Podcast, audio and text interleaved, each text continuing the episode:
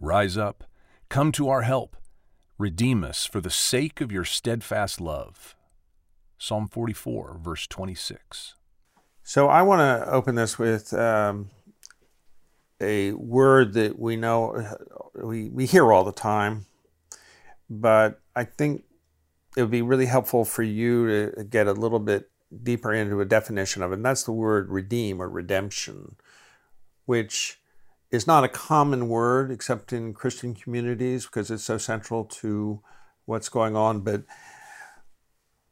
if you were uh, living in the time of the psalmist and you heard the word redeem or the translation of it, what would you be thinking about? Why is that word used here? I mean, what's its derivation? How, how does it fit in? Well, the most literal derivation is to buy back.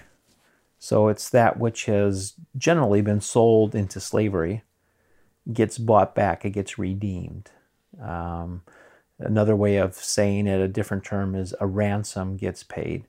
But being redeemed is that that which um, had been left for destruction and uh, bondage all of a sudden gets liberated and gets set free and um, you know kind of a closer to ancient culture uh, the word for redeem in Bambara in Mali is kumabo, which literally means to lift off the head. And it was out of the derivation of slave runners. Certain African tribes would take other African tribes into slavery and they would put a metal collar around their neck and it would be chained to the person ahead of them and they would have chains around there, and then they would walk them out to the coast, where they would be sold to European slave runners who would then take them to the Americas. Wow. And kumabo is to mm. lift off the head, is literally to lift off those chains. So um, I've used this in certain settings of preaching, but say Miriama has been taken as a slave from a, uh, a village and she's being walked out the, to the coast through the jungle, and an uncle downriver uh, or down path sees her, and she cries out, "Uncle, Uncle Kumabo!" The uncle could come and give the money that the slave runners would have gotten from the coastal, and he could have bought her back, bought her freedom back, and that's really what redemption is: is we were slaves to sin, we were stuck in bondage. And God comes in and He takes the uh, metal collar off of our neck and He sets us free.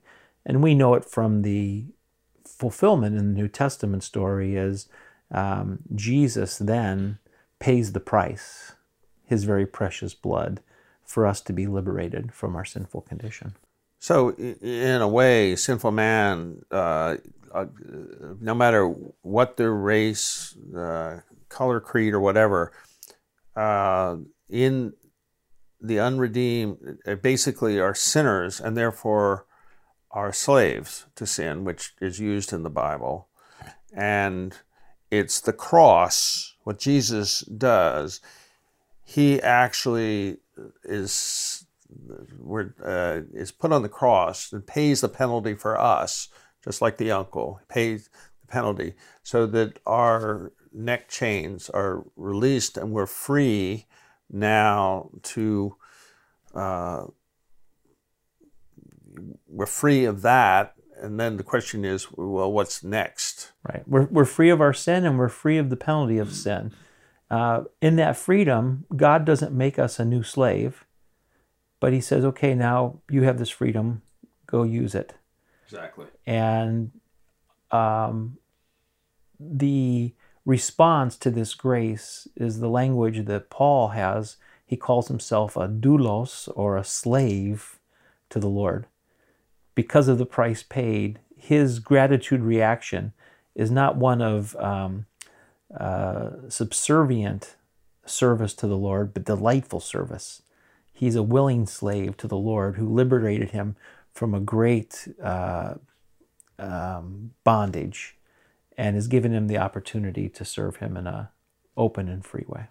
I find, it, particularly the Mali description, but all of what you've said to be incredibly helpful because I think that a lot of people um, kind of fake it when they hear this word. They don't really, it doesn't seem to apply, but it does apply.